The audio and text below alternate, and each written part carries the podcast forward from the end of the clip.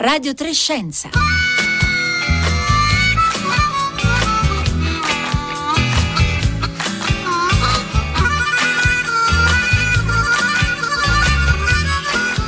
Le 11.30 e 40 secondi, un buongiorno da Elisabetta Tola, ben ritrovati a Radio Trescenza in onda oggi dagli studi RAI di Bologna, un saluto anche a tutte le ascoltatrici, gli ascoltatori che ci seguono in streaming sul sito di Radio 3 oppure eh, anche che scaricano le nostre puntate in podcast e utilizzano la app RAI Play Radio. Oggi è mercoledì 29 settembre, abbiamo sentito molte voci e riflessioni eh, questa mattina a Radio 3, prima tutta la città ne parla e poi eh, poco fa a Radio Tremondo sull'ambiente, sul eh, necessità di eh, prendere sempre maggiore consapevolezza e agire naturalmente per eh, proteggere l'ambiente e il pianeta su cui viviamo. Uno dei grandi temi, uno dei grandi comparti produttivi che ha enormi effetti sull'ambiente, anche sulla eh, nostra salute, è quello della produzione alimentare, della produzione di cibo.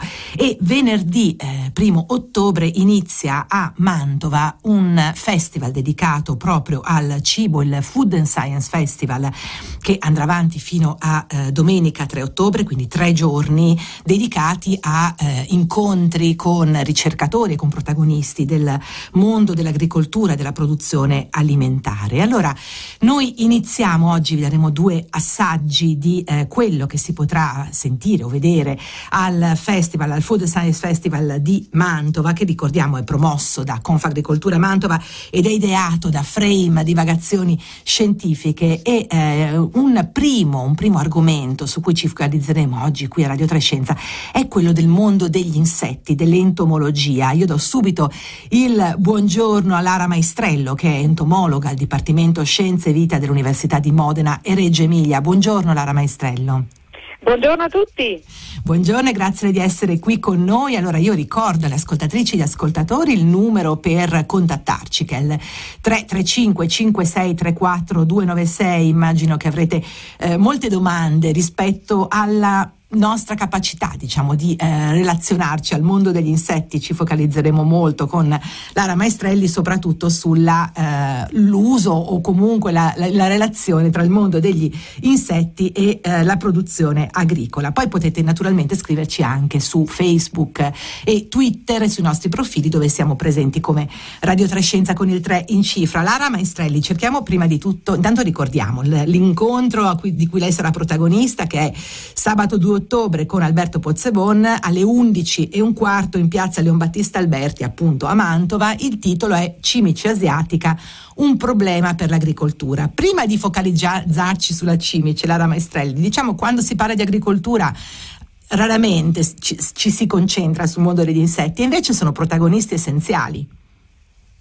Certo, sia in bene che in male, nel senso che eh, nel, nella fattispecie e appunto quello che presenteremo, quello di cui parleremo sabato, io e, e il collega Pozzebon, è un problema appunto che sono le cimici asiatiche, insetti invasivi, quindi insetti che sono arrivati, eh, un effetto collaterale della globalizzazione lo possiamo chiamare proprio perché eh, sono arrivati tramite i traffici commerciali e ovviamente essendo arrivate da un posto molto lontano non hanno trovato nel nostro eh, territorio eh, antagonisti naturali specifici in grado di poter limitare la popolazione, sfortunatamente la pianura padana in cui sono arrivate eh, è un eh, territorio in cui sappiamo tutti il clima è estremamente favorevole, estremamente caldo e umido, purtroppo è estremamente favorevole per questi insetti e, e tra l'altro mangiano di tutto perché questo è un altro problema, sono si dice molto polifaghe e quindi mangiano sostanzialmente qualunque cosa abbia un frutto o un seme, quindi vi potete immaginare e da noi eh, appunto nella pianura padana sono stati un enorme, sono tuttora un enorme problema per la produzione di frutta in particolare, da noi le pere, le pesche, eh, mele, kiwi, insomma veramente i danni sono stati enormi, in particolare c'è stata una, C- una stima del CSO nel 2019 e i danni ammontavano a circa 600 milioni di euro. Come stima indicativa, ma sicuramente sono molto di più. E i danni sono talmente elevati che eh, purtroppo la situazione è tale per cui i, eh, i, produttori stanno decidendo, e molti l'hanno già fatto, di espiantare. Espiantare vuol dire eh, fine, cioè loro hanno proprio capito che non è più fonte mm. di reddito eh, produrre la frutta e, e, questo, vabbè, la cimice asiatica è uno dei problemi perché uno, ce ne sono certo, altri. Tanti, magari poi ma, faremo degli altri, degli altri, esempi. Ecco, questo è enorme e mh, mm, c'è però, immagino, ci sono una serie di strategie eh, che almeno tentano il controllo di, una, di un insetto come questo, di questa specie così invasiva, Lara Maestrello. È stato fatto di tutto praticamente dal, dal, momento in cui l'abbiamo scoperta e effettivamente io sono stata la prima a lavorarci perché il primissimo esemplare è stato scoperto nella scatola entomologica di uno dei miei studenti, giusto per dire a volte come le cose appunto da cosa nasce cosa. La scatola e... Ehm, entomologica le chiedo di raccontarci cos'è perché immaginiamo che gli studenti di entomologia vadano in giro con diversi... No, beh, molto, molto semplicemente, molto semplicemente io ovviamente insegno appunto entomologia sia ed è parte dell'esame eh, chiedere appunto agli studenti che preparino, che raccolgano eh, un certo numero di esemplari eh, e li preparino in modo tale che poi rappresenta l'argomento di esame. Certo. gli insetti sono in, in generale insomma, sono oggetto di collezioni entomologiche che hanno un valore scientifico enorme e noi nel nostro piccolo oltre a, ovviamente a fare il contenuto no, dell'esame, si parte da lì per fare l'esame, giustamente poi questi insetti rimangono e rappresentano appunto una, un documento importante proprio dal punto di vista scientifico. E, e quindi qui si è trovato insomma, un intruso, diciamo, un'intrusa. Eh, esatto, sostanzialmente è successo che questa, eh, questo esemplare eh, che era stato catturato nel 2012 è stato visto da uno specialista eh, che è l'esperto, guarda caso, italiano di cimici, quando l'ha visto mh, ha detto guardate che questa bestiolina qua fino ad ora non c'è mai stata in Italia. E quando l'ho comunicato al servizio fitosanitario della regione Emilia Romagna dicendogli anche guardate che questa bestiolina qua da quando è arrivata negli Stati Uniti, anche lì come invasiva, ha fatto milioni di dollari di danni eh, all'agricoltura americana e, e quindi alla frutticoltura in particolare. Allora hanno detto no, aspetta, eh, qua c'è un problema e da lì è partito tutto. Quindi appunto dicevo è stato fatto di tutto, lo studio della biologia in particolare, monitoraggi in campo. Ehm, Ovviamente la risposta degli agricoltori, purtroppo dobbiamo dirla, ma cosa devono fare? Insomma è stata quella eh, di intensificare i trattamenti chimici, che poi si sono resi conto da soli che non erano sufficienti, perché purtroppo non esiste un insetticida specifico per questi insetti, sono molto robuste e sostanzialmente sopravvivono anche molti trattamenti, in più hanno un comportamento tale per cui sfuggono proprio all'azione degli insetticidi perché trasferendosi in continuazione, perché devono mangiare un po' di tutto, eh, da, da, da, so, dalla, eh, dal frutteto al campo di soia per poi andare nelle siepi, è abbastanza Pasti ovvio variegati, oggi... ecco, esatto, sono, sono ovunque. Lara Maestrello, ma mh, diciamo appunto, è stato tentato di tutto sulle produzioni, forse vale anche la pena di ricordare, appunto sono anche produzioni intensive, spesso monocolturali, quindi forse questo non, non facilita il controllo delle, delle, specie invasive. C'è però la possibilità ecco, di eh, avere approcci di tipo diverso e le chiedo questo perché l'entomologia, eh, appunto che eh, all'inizio dicevo, eh, ne parliamo poco, poco, ne parliamo poco frequentemente, ma è anche forse la disciplina all'interno del, del, comparto delle varie discipline agricole che per prima ha provato a sperimentare un approccio un po' più rispettoso dell'ambiente, un po' più multivariato al certo. controllo delle malattie. Assolutamente, al controllo dei, degli infestanti, le malattie sono un'altra cosa, certo. in questo senso proprio parliamo di bestioline, certo infatti, ma sostanzialmente si guarda la natura, eh, perché eh, ogni eh, insetto ha i suoi nemici naturali. E quindi eh, da lì l'approccio è quello appunto, guardiamo in natura cosa succede, da chi è controllato questo insetto nello specifico, chi è in grado di fare meglio il suo lavoro, perché poi dal nostro punto di vista umano, eh, attenzione, cioè nel senso si vanno a cercare nel territorio di origine eh, i, ehm, gli antagonisti naturali eh, che sono più efficaci a tenerla sotto controllo e il più possibile specialisti su quella specie, cioè che cercano proprio quello come ospite, come eh, appunto eh, preda eventualmente. E questo è stato fatto, sono le ricerche che sono state fatte eh, da colleghi e anche da noi stessi, insomma, abbiamo visto che qui in Italia c'erano alcune specie che possono fare qualcosa, tra cui formiche, cimici predatrici, possono dare un contributo, ma purtroppo è troppo ridotto, proprio perché sono generalisti e quindi non vanno a cercarsi proprio quella. Cioè, loro ritrovano e quindi se le mangiano, ma no, non sono specifici.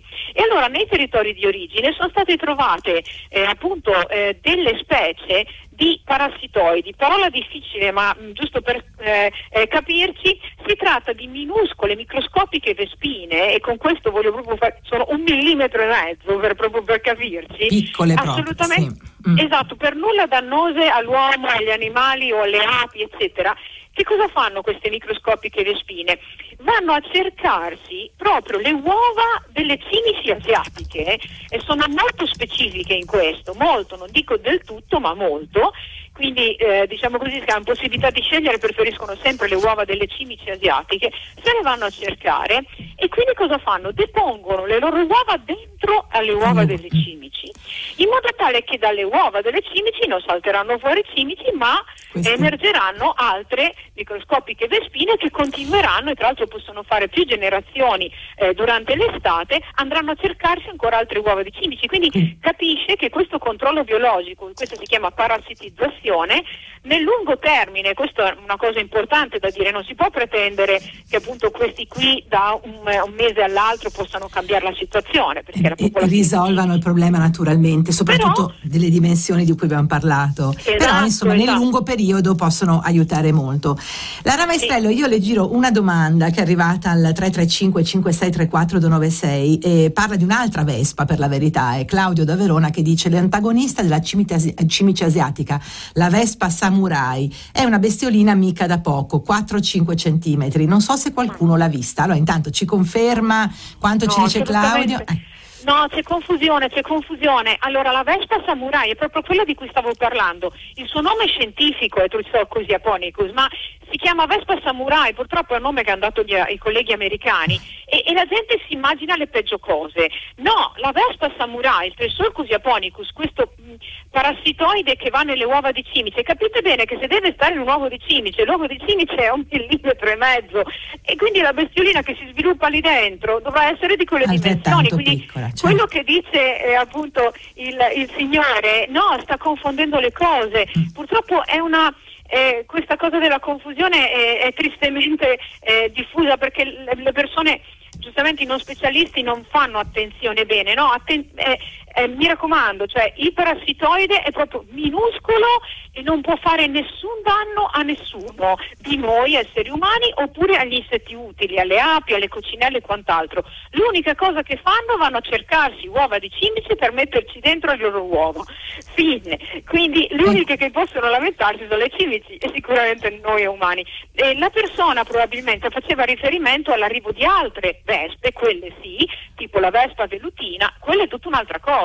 La vespa velutina, anche quella arrivata dall'Asia, quella sì che è un calabrone, a tutti gli effetti è un calabrone e quello è un problema perché va a attaccare le api, eh? però ecco, quello è proprio un'altra roba. Siamo in, una, esatto, siamo in, un altro settore. Lara Maestrello, lei ci sta dipingendo un mondo, eh, lo sappiamo perché lo sentiamo raccontare, però diciamo un mondo molto complesso di interazioni tra appunto un insetto e un altro e quindi predatori e, e, e poi eh, parassiti e via dicendo dicendo. Una domanda che è arrivata al 335 5634 296 è questa, cioè se io, eh, dice, una volta è arrivato un insetto asiatico o comunque insomma un, un, altro insetto, allarghiamo la domanda, è scoperto il suo antagonista, come si fa a introdurlo in sicurezza? Cioè se mh, si è certi o si può capire se non andrà a creare danni anche l'antagonista, poi magari predando altri insetti? Allora esatto, esattamente è quello che è successo. Allora in Europa vige una normativa, giustamente la direttiva Habitat, che di fatto vieta l'introduzione di organismi eh, appunto alloctoni, cioè che non sono originari delle nostre parti. Ehm, questa direttiva vige anche in Italia, assolutamente così, anzi in Italia è ancora presa molto più eh, in modo ristretto rispetto ad altri paesi europei. Ma cosa è successo?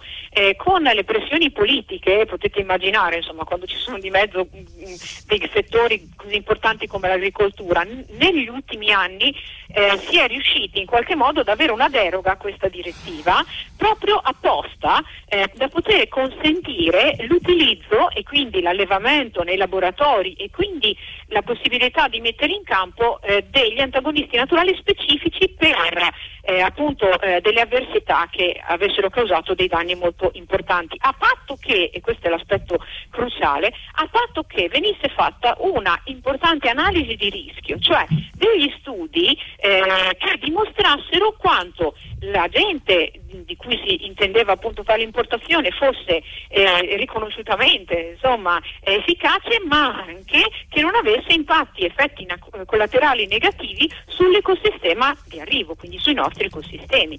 Quindi queste indagini sono state fatte in modo accurato e hanno appunto valutato come eh, i benefici siano superiori ai potenziali ai, rischi. Ai potenziali rischi. Ecco, questo esatto, è molto importante. Ecco, prego, prego. Esatto, e c'è da dire infatti che ehm, appunto questo è stato fatto per la cimice asiatica con l'importazione eh, appunto e l'utilizzo della eh, Vespa Samurai, ma vi posso anche dire una cosa in realtà, che questa Vespa Samurai assieme ad un'altra eh, minuscola eh, parente, eh, si chiama Trisolco Mitsukuri, erano poi già arrivate in Italia per conto loro, in realtà sempre anche qui tramite verosimilmente i nostri traffici commerciali, quindi in realtà noi l'abbiamo importata, l'abbiamo allevata e l'abbiamo distribuite in campo sia l'anno scorso che quest'anno, ma in realtà c'erano già, erano già arrivate a partire già dal 2016 e già stanno facendo il loro lavoro e già si stanno diffondendo sul territorio autonomamente. Quindi questa è una cosa che volevo dire perché comunque in qualche modo eh, le cose poi succedono da sole. Succedono ed, ed, è molto complesso e forse appunto anche una maggiore conoscenza e consapevolezza anche di, di un po' da, da, un certo punto di vista de, del, del fatto che questi insetti arrivano molto spesso proprio grazie eh, al nostro modo di trasportare merci, di viaggiare, eccetera. E poi anche eh, dell'importanza appunto di valutare le interazioni tra di loro all'interno del contesto agricolo. Allora abbiamo avuto un assaggio, io ringrazio Lara Maestrello, docente di entomologia al Dipartimento Scienze e Vita dell'Università di Modena Reggio Emilia, di appunto del tema che affronterà a eh, Mantova al Food and Science Festival sabato, questo sabato 2 ottobre alle 11.15 in piazza Leon Battista Battista Alberti assieme ad Alberto Pozzebon l'incontro, l'abbiamo detto, si intitola Cimice asiatica, un problema per l'agricoltura, quindi grazie ancora a Lara Maestrello e eh, restate con noi perché adesso vi portiamo in un altro punto, in un altro eh, evento del Food and Science Festival.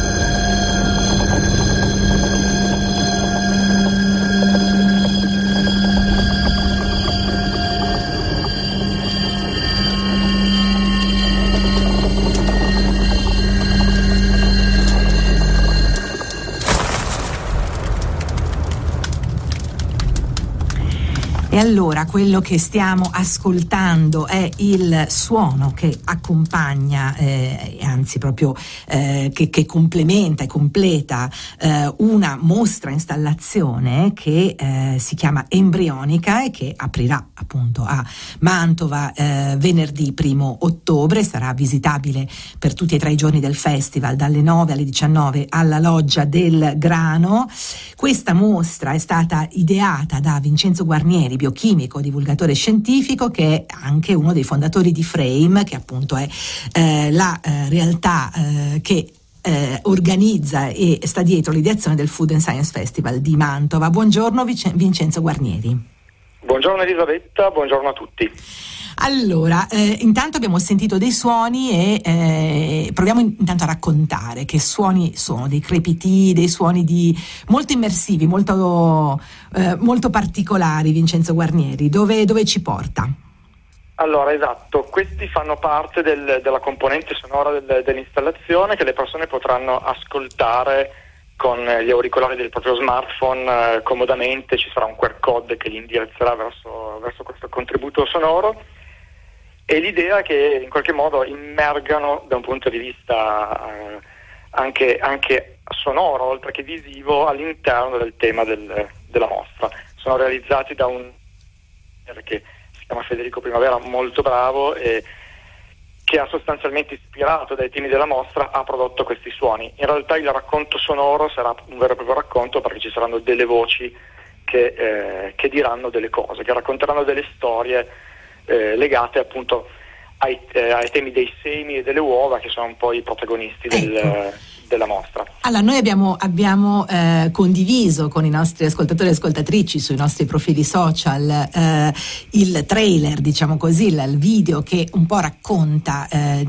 la mostra anche per immagini oltre che per suoni e eh, ha citato Vincenzo Guarnieri eh, uova, eh, semi, eh, embrioni e via dicendo. Vogliamo un po' raccontare che tipo di immagini sono?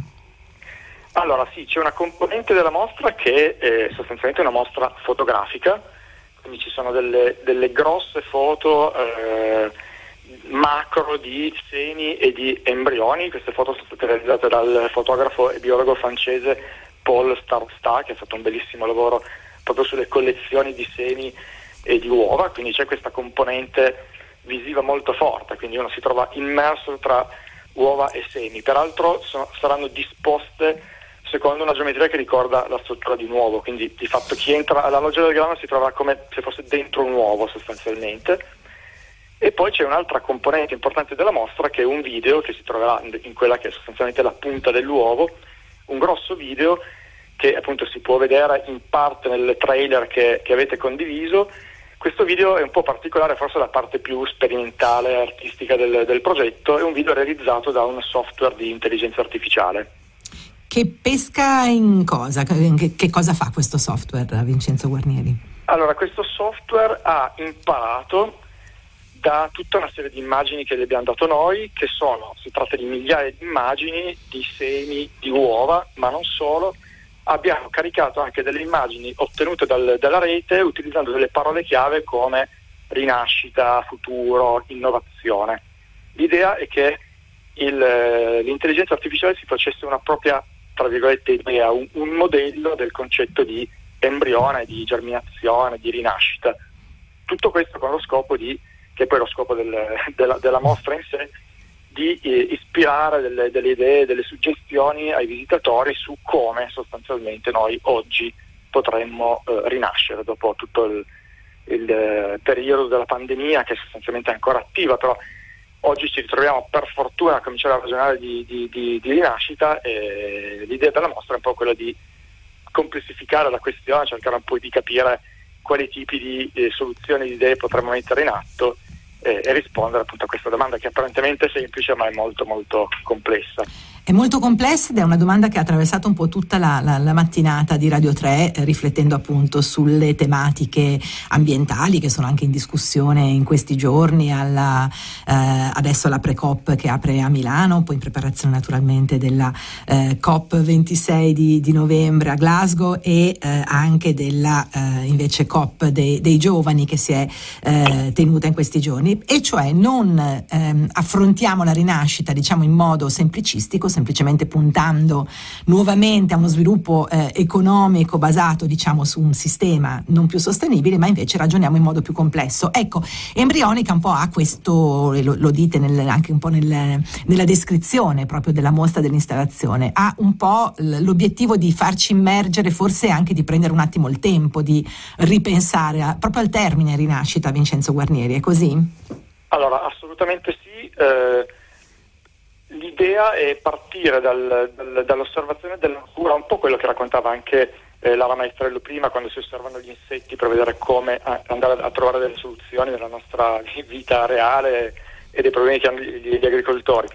Noi possiamo andare ad osservare la natura per cercare di avere delle idee su come eh, rinascere in modo, considerando appunto la complessità della, della situazione. Quindi l'osservazione è, è, è, fondamentale, poi ovviamente è fondamentale l'osservazione fatta attraverso eh, attraverso la scienza.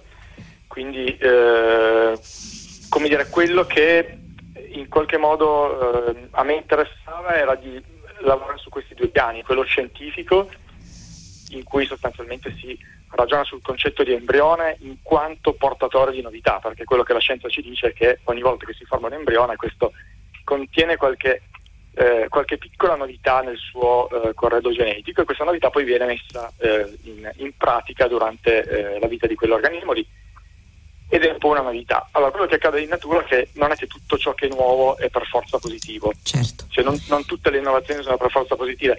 Il cambiamento non è per forza positivo e voglio dire con il cambiamento climatico questa cosa è, è, è chiarissima.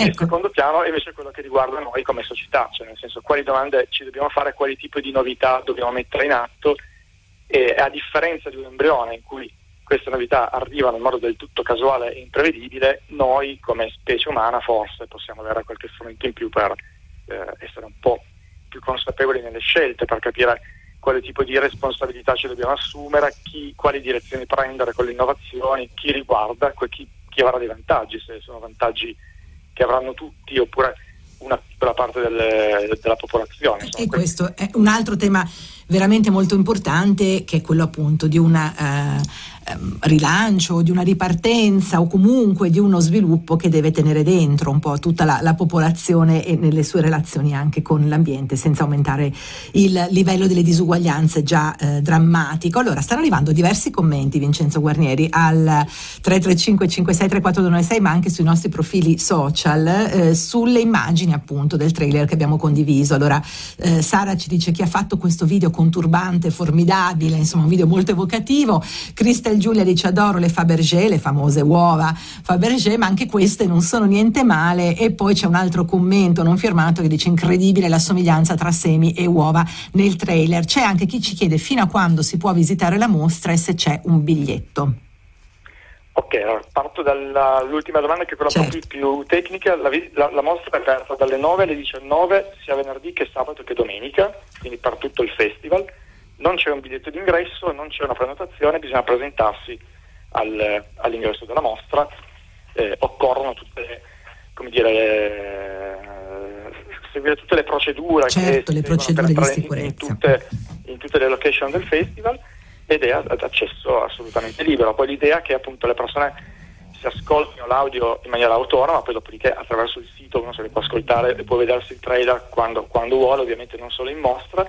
E, e può rimanere lì in contemplazione quanto tempo vuole. Ecco, poi chiaramente non c'è un tempo da... limite, diciamo. Non c'è, non c'è un tempo N- limite. Nel rispetto, per... chiaro, del, della possibilità di dare a tutti lo spazio per, per vederla, Vincenzo Guarnieri, immagino. esatto. Per quanto riguarda invece le, le, immagini, devo dire che appunto questa nasce da una collaborazione con eh, Sebastiano Barbieri, che è lui il responsabile del, insomma, della gestione del software di, di, learning, di, di machine learning, scusate, che ha generato queste, queste immagini. Queste immagini. Allora abbiamo ancora un minuto, Vincenzo Guarnieri, però allarghiamo un attimo lo sguardo, lei è anche uno degli organizzatori del Food and Science Festival di Mantova, citava prima l'importanza di tenere insieme queste dimensioni, quella della scienza, quella della riflessione sulla natura, un po' questo è il focus anche di questa edizione, questa è la quinta, se non sbaglio, edizione del Festival Food and Science.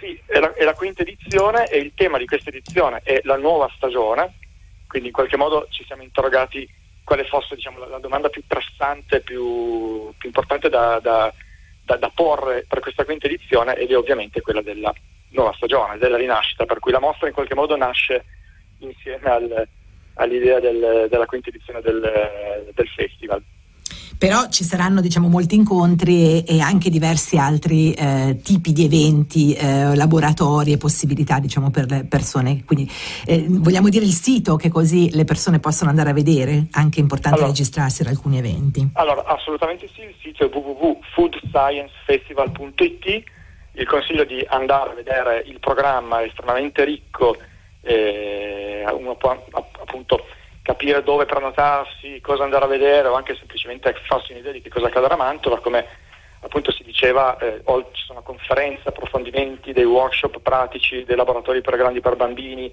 in giro per il centro ci saranno dei divulgatori in bicicletta che faranno degli spettacolini eh, itineranti, ci sono eh, gli agricolture che è un format eh, del, del, food and science, sostanzialmente portiamo le persone anche fuori città o in posti particolari a fare delle attività con sempre una componente eh, scientifica. Poi ovviamente ci sono le mostre di installazione tra cui embrionica. Tanqui embrionica. Allora ringraziamo Vincenzo Guarnieri, biochimico, divulgatore scientifico, fondatore di Frame, Frame Divagazioni Scientifiche appunto, l'associazione la, eh, che organizza il Food and Science Festival di Mantova, ripetiamo eh, dall'1 al 3 ottobre il programma, l'abbiamo detto, lo trovate su foodsciencefestival.it e, eh, e naturalmente anche ideatore della mostra embrionica di cui vi abbiamo parlato. Siamo giunti alla fine di questa puntata di Radio Trescenza, un programma ideato da Rossella Panarelli Barese curato da Marco Motta, assieme a me vi salutano Francesca Buoninconti e Roberta Fulci in redazione, Roberto Nerozzi alla consola Bologna, Gina Collauto a Roma, in regia Daria Corrias, ora il microfono al concerto del mattino da Elisabetta Tola, una buona giornata a tutti.